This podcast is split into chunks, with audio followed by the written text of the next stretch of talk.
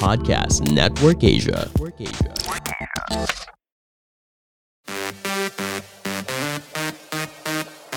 The hottest and the latest stories in the showbiz world this week roundup. This is Push Most Wanted with Jeff Fernando.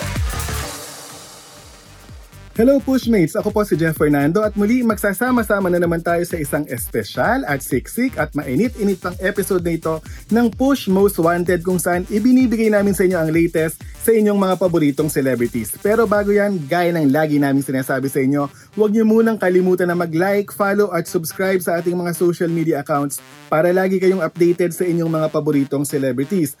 At huwag na huwag din kayong bibitaw agad mamaya towards the end dahil marami pa tayong chikang ibibigay sa inyo na personal nating na experience mula sa mga in-interview at nilakad nating mga showbiz ganap ng nakaraang linggo at mapapa Hmm, mapapagano na lang kayo sa mga side stories na inyong mapupulot sa ating mga pahabol na chika mamaya lang yan. At simulan na natin sa ating top news story number 5. Magbabalik aksyon na nga ba si Ian Veneracion? Nandito ang detalye. Ian Veneracion, bibida sa international series.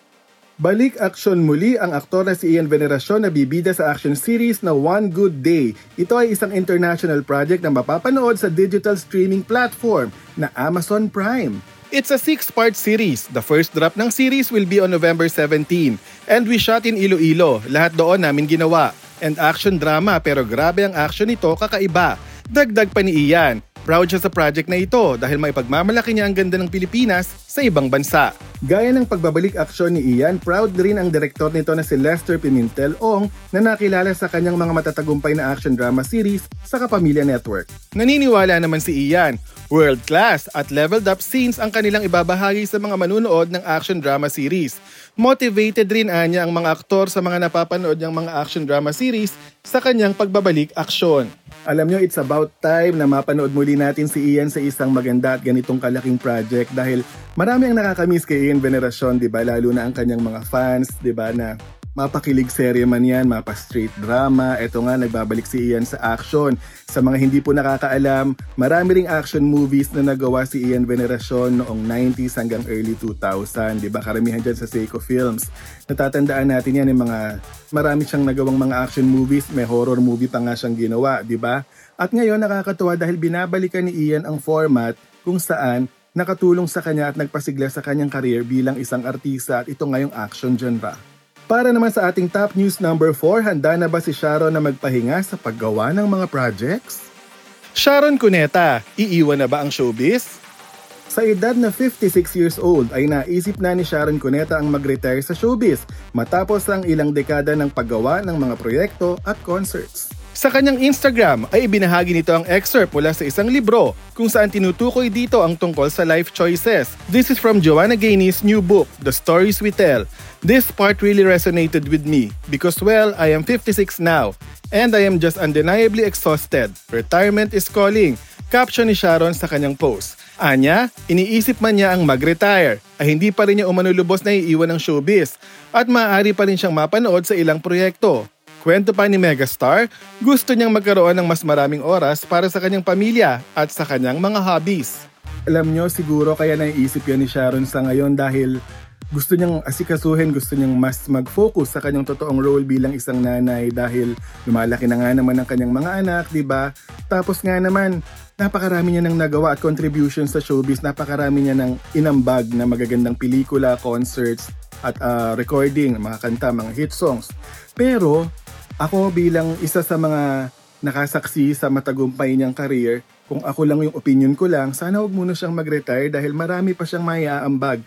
Marami man siyang naibigay, marami man siyang naitulong at sa pag-angat ng showbiz at ng, lalo na ng OPM at ng pelikulang Pilipino, naniniwala ako na mas marami pa siyang maibibigay. Siguro kahit one project a year man lang, isang malaking pelikula or one concert a year man lang, di ba? Para totally hindi naman natin siya mamimiss o hindi naman natin masasabing wala na si Sharon sa showbiz. Para naman sa ating top news story number 3, sino kaya itong dalawang aktor na magkakaroon ng reunion project? Alessandra De Rossi at Empoy Marquez muling magsasama sa isang project? Sa kanilang Instagram account ay ibinahagi ng kita-kita actors na sina Empoy Marquez at Alessandra De Rossi na mayroon silang ginagawang proyekto. Hindi naman nagbigay ng ibang detalye ang dalawa sa kung ano ito at kung sino pa ang mga makakasama nila sakaling matuloy ang proyekto. Pabiro naman na sinabi ni Alessandra sa kanyang caption na purong business lang ang pagkakaibigan nila ni Empoy.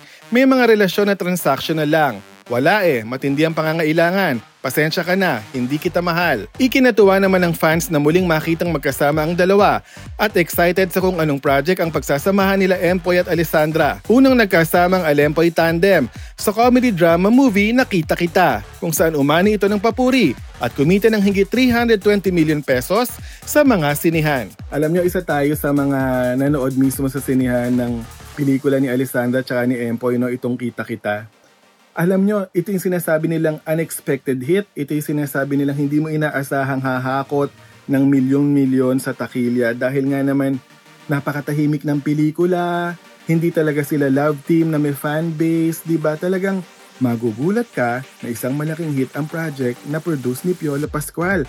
Kaya naman ang isa sa good news na idinulot ng kita-kita na naging big hit Marami pang mga pelikulang sumunod na pinroduce ang spring films ni Piolo Pascual dahil ito yung mga inanak ng inanak ng mula sa kita ng kita-kita, 'di ba? Ito nakakatuwa, maraming nabigyan ng trabaho.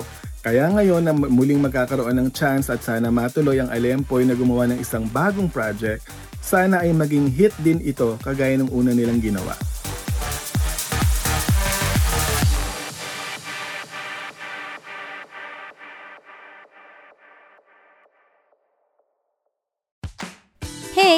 Joe and Rika here. Are you enjoying this episode? Hope you can also check out our podcast where we talk about a bunch of stuff that we're currently into, our topic of the day, and we can also answer questions from you. Anything goes. Anything Goes with Joe and Rika is available wherever you listen to podcasts, powered by Podcast Network Asia. Check us out after listening to this one.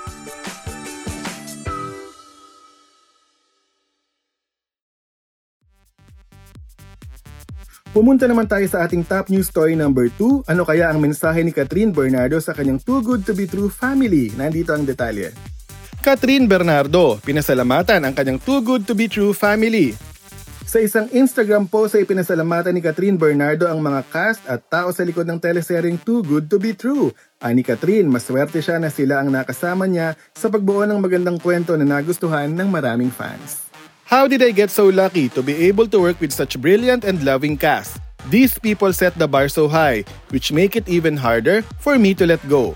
Panimula ni Catherine. Anya, natapos man ang serye ay mananatili pa rin ang respeto at pagmamahal niya sa mga nakatrabahong cast. Dagdag pa ni Catherine, sobrang unforgettable ng memories niya kasama ang lahat sa set. Nagkaroon din umano siya ng strong bond sa lahat kahit itinuturing niyang blessing ang teleseryeng Too Good To Be True. To our hardworking crew, our talented writers, headed by our Ninang Mel, our loving staff, and my fellow co-actors, maraming maraming salamat for taking this journey with us. Sa huli ay tinawag ni Catherine na too good to be true moment para sa kanya ang makilala ang lahat ng tao sa likod ng seryeng ito. Aplos tayo sa lahat ng taong may kinalaman sa likod ng matagumpay na teleseryeng Too Good To Be True, mapa-artista man yan o staff na nasa likod ng camera na hindi natin napanood. Alam nyo, isa ako, aminado tayo, isa ako sa mga tumutok at nanood ng Too Good To Be True habang umi-air yan sa Kapamilya Channel, doon tayo nanonood. Nakakatuwa dahil hindi ito yung typical na teleseryeng mapapanood mo o hindi ito yung inaasahan mong teleseryeng puro kilig lang. Marami pa silang inoffer na bago. Bukod syempre sa kilig, marami silang dinulot o marami silang inihain na bagong pwede palang ma-incorporate sa isang teleserye, di ba? Well-researched din ang mga eksena, di ba? Nag-trending ang mga eksena ngayon ni Catherine. At magaling ang mga artista dito bukod syempre sa Katniel Napakagaling gustong gusto ko si Ronaldo Valdez. Ang galing niya dito at marami ring na-introduce at napansin ng mga tao dito. Gaya nila Andrew Gan, di ba? Biglang naging maraming nagka-crush sa kanya. At marami pa tayong masasabing eksena na markado at hindi makakalimutan dito sa Too Good To Be True. Kaya congratulations sa inyong lahat.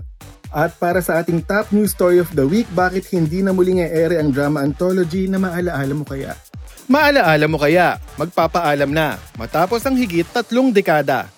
Sa loob ng 31 years, naghatid ng iba't ibang kwento ang drama anthology na maalaala mo kaya. Ngunit sa latest episode nito ay kinalungkot ng marami na ibinahagi ng host nitong si Charo Santos Concho ang kanyang farewell message para sa mga tagapanood nito. Anya, e-era ang huling episode ng MMK sa December 10. Hindi na po mabilang ang nasa laysay na kwento dito sa MMK. Mga kwentong totoo, mga salamin ng sarili ninyong buhay na nagbigay ng aral at ng panibagong pag-asa. Panimula ni Charo sa kanyang farewell message. Pinasalamatan din ni Charo ang lahat ng gumanap sa bawat kwentong kanilang isinalaysay, gayon din ang pasasalamat niya sa lahat ng staff at crew na bumuo ng magagandang kwento sa loob ng maraming taon. Kung mauulit man ang lahat, hindi po ako magdadalawang isip na piliin muli ang role na ito. Kulang po at 31 taon para magpasalamat sa inyo. Ani Charo, unang napanood ang first episode ng MMK taong 1991. Alam nyo, isa ako sa nalungkot nang i-announce ni Madam Charo na Mamamahinga na ang maalaala mo kaya mamamahinga na permanently. Hindi na sila gagawa ng bagong episode. 31 years. 'Di ba? Sabi nga nila maraming nag-comment sa kanilang social media accounts and ng era ang uh, pagtatapos ng maalaala mo kaya.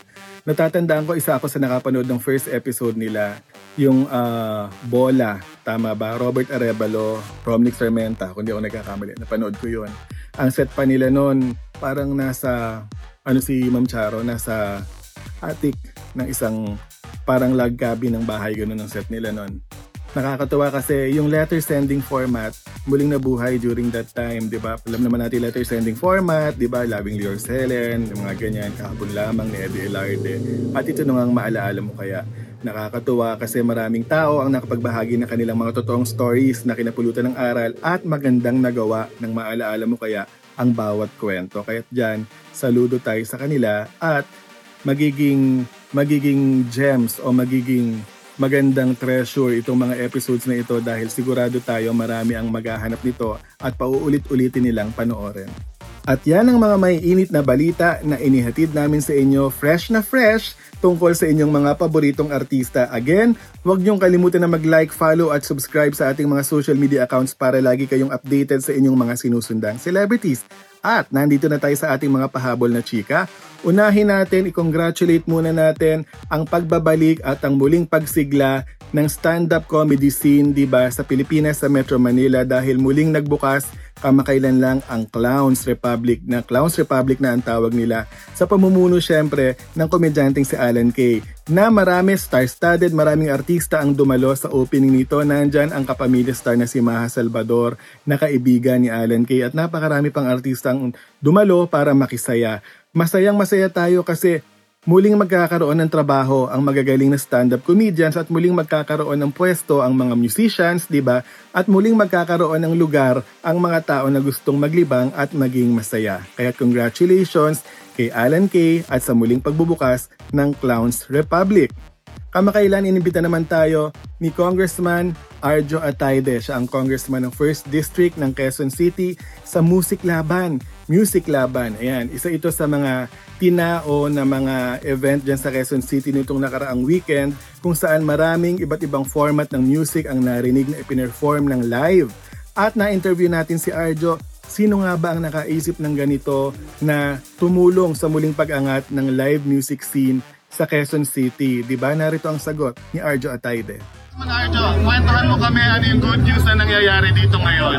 Yeah, so ito yung uh, Music Laban. It's the first ever Music Laban where we cater to the youth dahil as promised before uh, during election na bibigyan importansya, bibigyan importansya, sorry, bibigyan ng tao programa, bibigyan natin ng konting kasiyahan. And these are one of the things that we are sort of that would unite and keep the youth together, give them a better environment on an annual basis. So sabi ko naman sa kanila, behave lang tayo, wala lang mga tulad-tulad ang ano, mga kalokohan. And I'll make sure that me and Mayor, being Mayor is in collaboration with us for this project. Um, sabi ko, magiging taon-taon na siya to make sure that we bring artists for fun. Because at the end of the day, music brings everyone together okay. coming from different stories. Okay.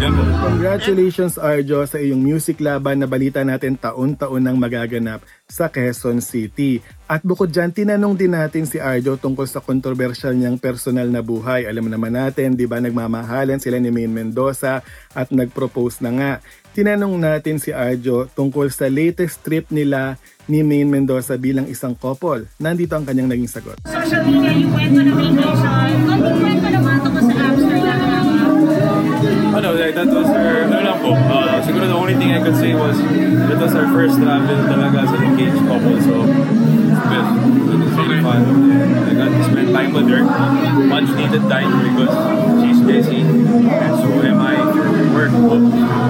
Nagkataon ko na bigyan ng pagkakataon ng bakasyon. So, hinga-hinga din po kami for a while. And I'm very blessed to have been given the time, of course, with her. Okay. Pero Arjo, kung tatanungin ka, ready ka nang mag-take the second level? Ready ka nang mag-start yung next level ng relationship?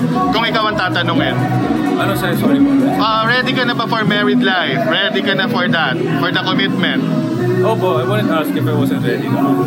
So, yes po, oo naman po. Pero of course, yung pagsasabi nga kung kailan o ano, we've always kept it private and we will always keep it private.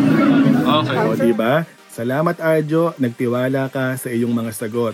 At bukod dyan, katatapos lang kasi ng kaarawan ni Arjo Ataide. At sa stage mismo ng Music Laban, umakyat ang mga mahal sa buhay ni Arjo Ataide para batiin siya ng happy birthday. Kabilang na dyan syempre ang kanyang mga magulang, ang aktres na, Silvia, na si Silvia Sanchez at ang kanyang ama na si Art Ataide. Ano kaya ang kanilang naging mensahe sa kanilang anak? Nandito ang kanilang mensahe kay Arjo. Anyway, uh, Arjo, hopefully we can uh, give better service for District 1. And uh, nakikita ko natin na talagang umpisa pa lang to at uh, tuloy-tuloy ang uh, trabaho ni uh, Congressman Arjo para sa distrito. So, wish you all the best, Arjo. And of course, we love you. Um, uh, we would love to hear coming from uh, Tita Sylvia naman, Tita Sibs. Ay, magandang gabi po sa inyo. Walang mga muna Ms. Sylvia Sanchez. At salamat po sa suporta niyo kay Congressman Arjo ha, mula noon hanggang ngayon. Sabi nga niya ni Congressman Arjo, andito ako para magserbisyo sa District 1.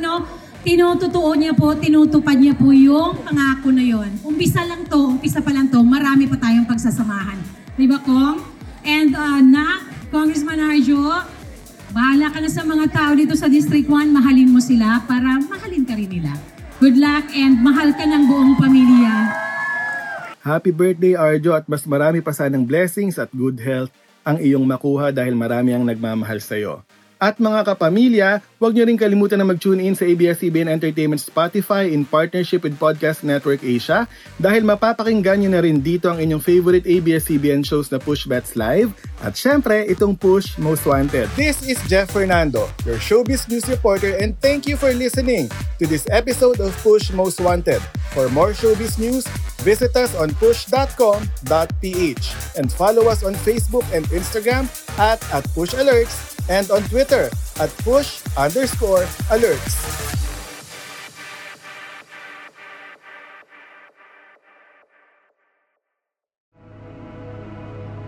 The views and opinions expressed by the podcast creators, hosts, and guests do not necessarily reflect the official policy and position of Podcast Network Asia, the hosts of the program, or other programs of the network. Any content provided by the people on the podcast are of their own opinion and are not intended to malign any religion, ethnic group, club, organization, company, individual, or anyone or anything.